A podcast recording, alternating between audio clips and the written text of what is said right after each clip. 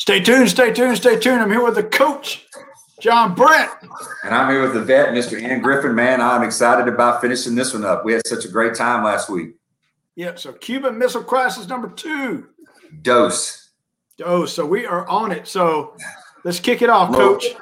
All right, I'm gonna give a little recap where we kind of are. Uh, we we already talked about where Batista was actually overthrown by uh, Fidel Castro with the help of the Argentine great Che Guevara we have them getting a little bit closer to the Soviet Union than we really wanted them to, especially being that close, as we said, 90 miles from uh, Florida. Uh, where we kind of want, want, to kick it real quick is the CIA director at that time, McCone, comes in and tells the president, hey, man, I think that these Cubans, there's some missiles down there. We think maybe there's some medium range ballistic missiles there. Just one day later, in a speech, the Soviet foreign minister, Gromyko, says, any attack on Cuba is going to mean a war on this country on his country, meaning the Soviet Union. And then just one month later, almost the day, the U.S. obtained the evidence uh, that the nuclear missiles were stationed in Western Cuba. Two days later, uh, Kennedy and his advisors discussed what they're going to do, you know, diplomatically, militarily. And uh, Gromyko then meets with Kennedy, tells him, "Oh no, no, no, it's just for defense." Kennedy don't believe him, and then Kennedy on T- Kennedy on TV says that we have the presence of these offensive missiles, which was a, I think, a key word at the time, probably scared the crap out of people. Uh, and that at this point, most historians or people that study this believe that that was the closest our country has ever come to a nuclear war. Even Robert Kennedy said in the 13th Day uh, book um, that it was absolutely the most terrifying time of his political life. So that's kind of where we are right now. Uh, and so I'm gonna kick this back to you. You know, uh, let's get this thing kicked off so we can finish up. So, Coach, the the, the possible uh, solutions they two things I want to cover is the possible solutions that they were offered. There were six of them. The second, but the first thing I want to cover is the relationship with John F. Kennedy and Robert Kennedy. Everybody bashed the current president Trump with the relationship with he had with his family in office, but Robert Kennedy had and JFK had the same thing. They had that closeness. And Robert Kennedy happened to be the person he talked to a good bit and confided in, in, in a lot of this here, from what I understand. So anyway, oh yeah. So the, the the six responses that the U.S. negotiated was do nothing at all. They wasn't scared of the Soviet. We, we knew we were vulnerable a little bit, but it was nothing new. Uh, utilize diplomatic pressure to get Russia to remove the missiles. Uh, a secret approach, offer Castro a choice of splitting with the Russians or being invaded. Uh, another one, a full fledged invasion and overthrow Castro. Five was an airstrike to all known missile sites and just to obliterate them. You know, pull the Israeli thing. and the the last one was a blockade, use the U.S. Navy to block any missiles from arriving. And, uh, and, and if you look at that, we could have easily done the invasion what the outcome would have been on the other side, who knows? We could have done an, an airstrike easily and done it. Uh, but the blockade demonstrates our ability to do whatever the flip flop we wanted to do because we could have still done an invasion afterward. We still could have done an airstrike. So I'll throw it back to you, Coach. Yeah, and, and you know one of the things that we have to realize is we did talk about it last week was uh, Khrushchev refused to remove the missiles, saying the world will not be intimidated by the U.S. and put the blame on the crisis on Kennedy, which was absolutely like, no, I'm not cheating. You're cheating. You know, it's like you tell that to your spouse when you're busted. No, I'm.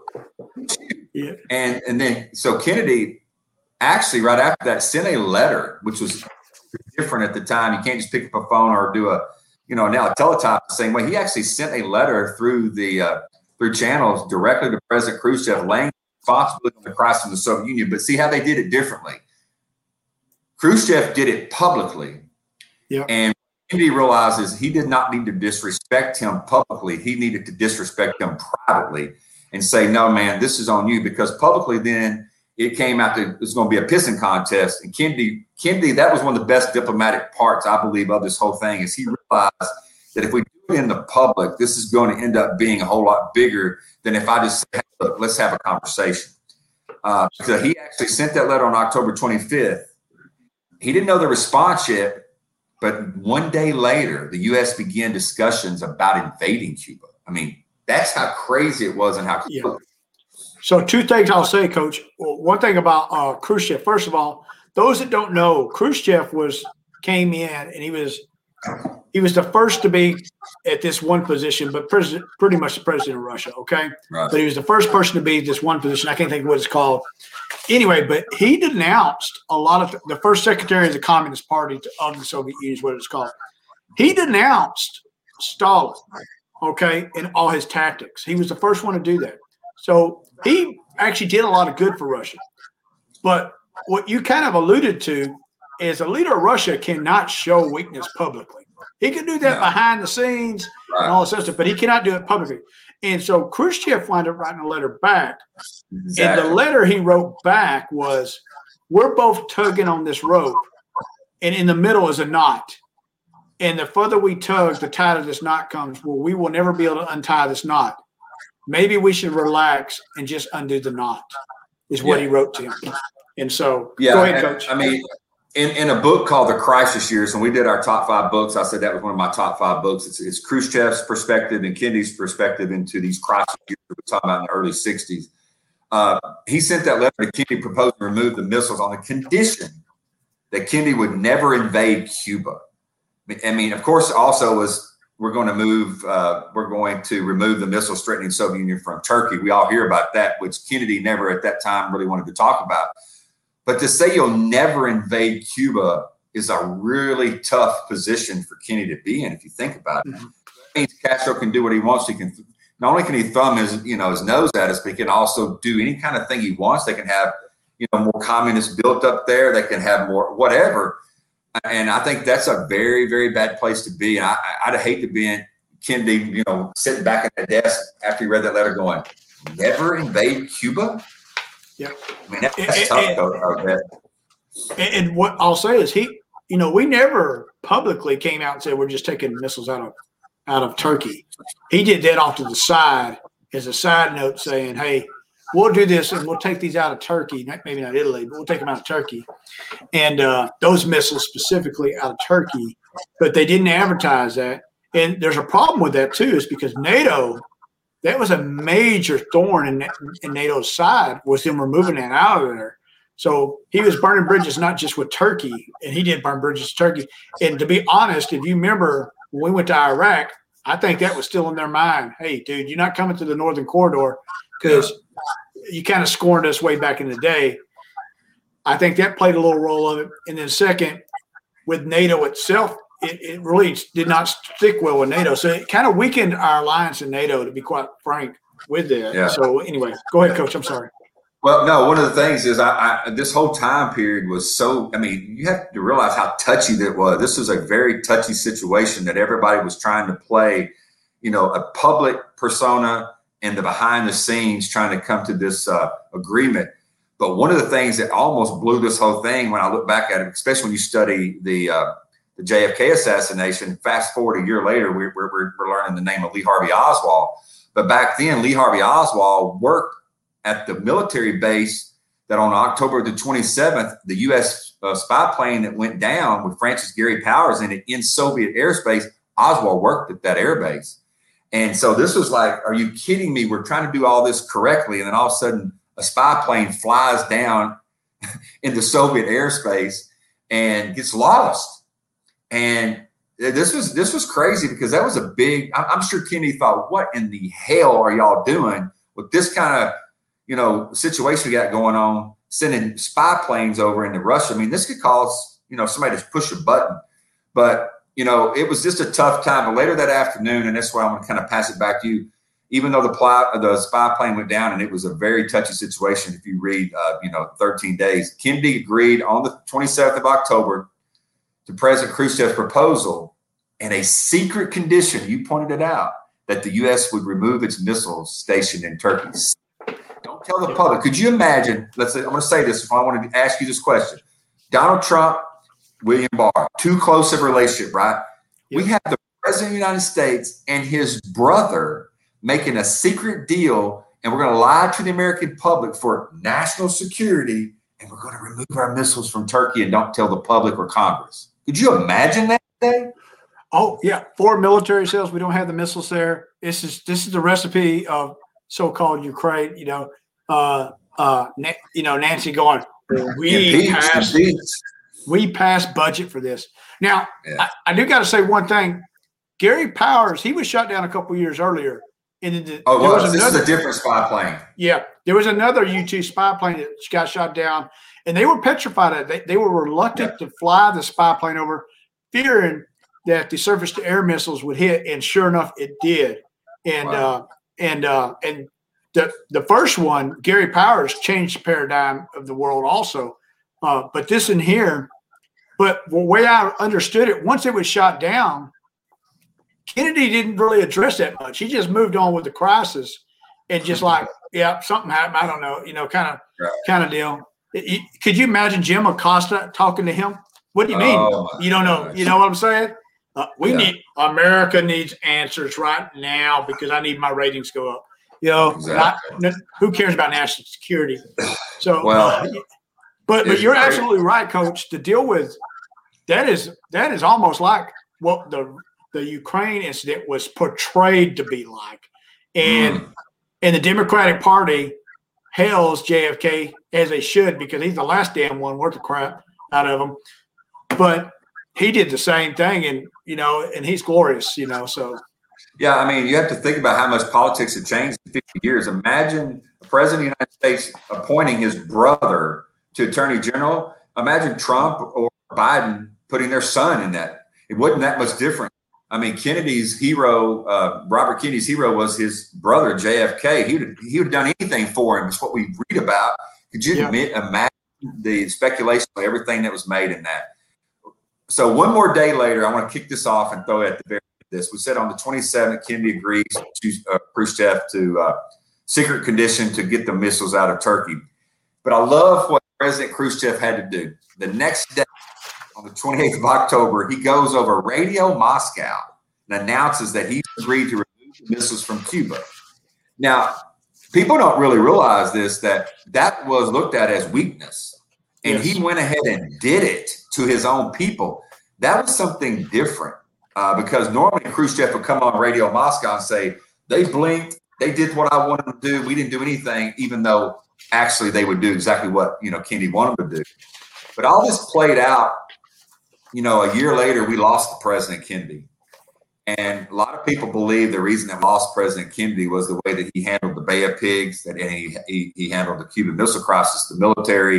You know, if you get into conspiracy stuff about the, you know, the CIA, the FBI, the ONI, and and, and all working to kind of cover up something, people say, why would they cover up the murder of their own president? This is the kind of stuff that pisses military people off. You tell me to go do something and you don't send in the, the air support. Tell me to go do something and then you back away. I mean, so, this is stuff that military don't like. So, so coach, I'll, I'll say this. First of all, if, if you let's fast forward for a second, let's go to Jimmy Carter years in the Iran, uh, the Iran hostage situation. And he, he at least sent some special forces helicopters in there, but that was right. a blunder from hell. I mean, they crashed. It was a fiasco. It was a blatant blunder. Just deal with the Bay of Pigs. And, and my hat's off to John F. Kennedy because he's the one that started the JFK Special Warfare School. I mean, we have these special forces because of John F. Kennedy. All right. But, dude, you alienated, you turned your back on us. This is what they make Rambo movies over. You know what I'm saying? Yeah. Is he's there by himself. Hey, dude, sorry you're on the beach. We're not giving you no air cover. Who cares? You're on your own, guy. Yeah. Hope you got your 210 rounds. You know, unbelievable. and, well, and he just left him. Yeah, he did. Left him there just to die. I mean, yeah. the the anti-Castro Cubans that he was actually uh, he authorized through Robert Kennedy to train down in Florida to a possible invasion to take out Castro. Those guys are the ones that were leading and heading that thing, and they're like, "Wait a minute, how can we trust you to you take out Castro when you won't even give us support you said that you're training us for and giving us money for. I mean, you just totally backed out. It was it was crazy. Go ahead. What, what, the first the, the, the day of the beach landing, they secured the eject and they were moving forward. Yeah. And it was what failed was his decision not to support them the rest of the way. Exactly. And you're just like, yeah, what the flip flop? You can send yeah, a soldier anywhere. If you tell him you support him, He'll go anywhere. He'll go to Antarctica and count penguins for you. I mean, yeah. come on. Well, so, I want to wrap this up. I'll wrap this up and just say this: that we don't realize today, uh, especially the younger generation. Even when I teach this, it's kind of hard to let people know the emotions that people that grew up at that time. If you talk to your dad and my dad of how close we really were to war, and when you actually read some of the players, Robert McNamara and, and Robert Kennedy's book, when they talk about this time period, and even Khrushchev, it literally, literally was moments that they thought yeah. all out nuclear war for the first time. We've never seen anything since then. And to be honest with you, the only way to get any closer to that would actually be to hit the button. I mean, that's how close we were in my, my estimation. So the the other thing, the, the the grand scheme of the outcome is it leveled the playing field between the two countries. It sure. allowed it uh, Russia started producing more weapons and things of that nature. It leveled the playing field. We pulled secretly because we wouldn't tell our people missiles out of out of Turkey, which Russia won that idea. We were able to keep them out of Cuba, so we kind of won that part of it. But in the long haul, Russia kind of got the advantage uh, because we pulled our deterrent out of out of uh, Turkey, and we also all of a sudden started playing on a mutually assured destruction uh, uh, type of scenario instead of hey, we're just the bad boys on the block. You don't have the nukes that we got, and we can launch them in your backyard, and you can't. So screw you. Well, that went out the window then after that. So it changed how we did well, things a lot. So yeah, it, it, sure did. And and one of the things it's kind of like I look back at it now and look at it, says you know it's kind of like when somebody there's a kidnapping for ransom and you pay the ransom. Uh, once you pay that ransom, uh, yes, you get your person back and everybody feels all you know good inside. But what you've done then is you set the standard from that point forward. If you do something against me, instead of me kicking your ass, I'm going to pay you some money, or I'm going to move my troops out of Turkey or my missiles out of Turkey. Then it kind of takes that big bad boy, uh, uh, you know, emblem off your chest and go, I'm just as equal as you. Yeah. You're supposed to pay the ransom, get them back, followed by an hour later tomahawk strike. there you go. I, I like this, man. I really appreciate this one. Yep. Yep. So this is good. So, uh, hey, so we're going to do a few other ones coming up and uh, we'll let you know about those. Uh, but, uh, you know, we always talked about that we're about government politics, history, social events, and sports, and anything Texas we kind of neglected the history part, and so we're going to try to do these on Mondays to to wrap it around. So, any questions you got on the Cuban Missile Crisis, or you go, "Hey, coach," or "Hey, vet, you don't know what to flip flop. This we forgot about this and this and this." Hit us up. We want to hear it because we, we, we like to get smarter. Be honest. And last thing I'll say is we do have some uh, uh, some followers that we've we talked to from time to time, and I even we even had you know uh, Coach Ingram that might even remember being a child or, or when this was going on. So if anybody uh, watches this that was alive at that time, tell us what you felt. Or do you have a story? Maybe your father or uncle or somebody told you, you know, uh, how they, you know, how they felt when this was going on. Because we'd like to know this. Put that down in the comments, and we've got some great stuff coming forward. I really, I really like this. Cool. So from the coach to the vet. stay tuned. Stay tuned. Stay tuned.